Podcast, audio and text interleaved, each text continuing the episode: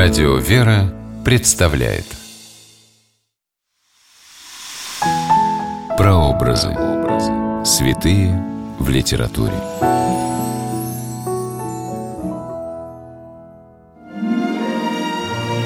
Почему человек отправляется в странствие, порой на поиски себя, своего жизненного предназначения?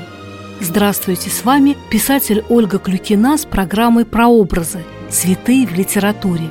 Сегодня мы говорим о святителе Василии Острожском и книге схиегумении Марии Докторовой «Годы странничества». Место действия – Черногория. Время действия – 17 и 20 века по Рождестве Христовом. 1920 году в горах Черногории в православном монастыре Острог появилась русская странница. Девушку звали Лидия Докторова. Она была родом из Киева. После революции 1917 года Лидия эмигрировала из России. «Душа моя была нацелена на то, чтобы посвятить себя Христу», позднее напишет она в воспоминаниях.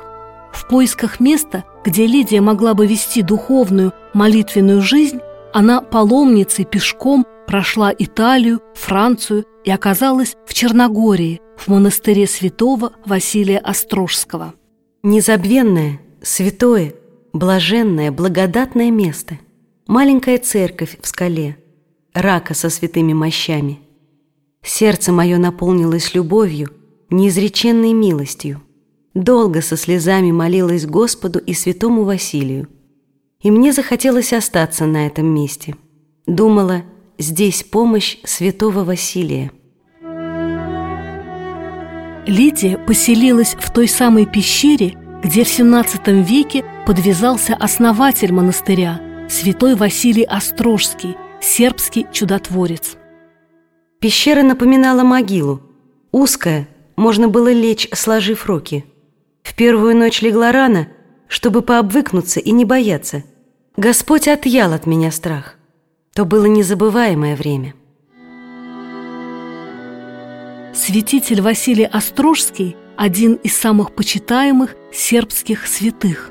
Он жил в XVII веке, когда Сербия и Черногория были частью Османской империи, и православные подвергались гонениям со стороны турок. Но Стоян – таково было мирское имя святителя, с юных лет избрал для себя путь исповедания православной веры.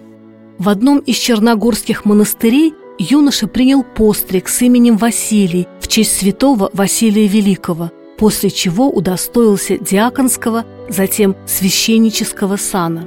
Василию было 28 лет, когда его рукоположили в епископы и поставили митрополитом Требницким с резиденцией в Твердоше, одном из крупных черногорских монастырей.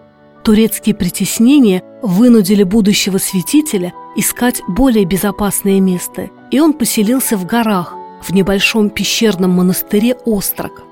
В одной из пещер там была устроена маленькая Введенская церковь.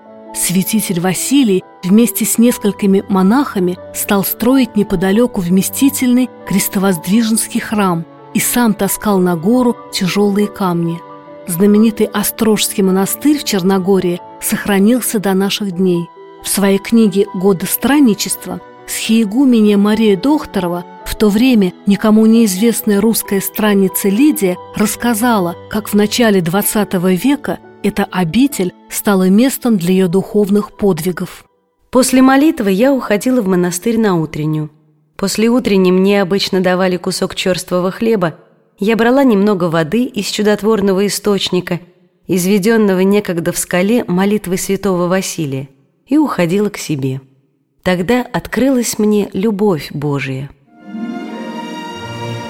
Святитель Василий Острожский покинул земную жизнь в 1671 году. После его кончины произошло чудо. Неподалеку от кельи, где он жил, Прямо из скалы выросла виноградная лоза, которая плодоносит до сегодняшнего дня. Но не меньшим чудом являются духовные преображения, которые происходят с людьми в Острожской обители. Именно такое чудо случилось и с русской подвижницей благочестия XX века с хиегуменей Марией Дохторовой, тогда Лидией, которой довелось несколько месяцев прожить вместе подвигов святителя Василия Острожского. С вами была Ольга Клюкина. До новых встреч в авторской программе «Прообразы. Святые в литературе». Прообразы. Святые в литературе.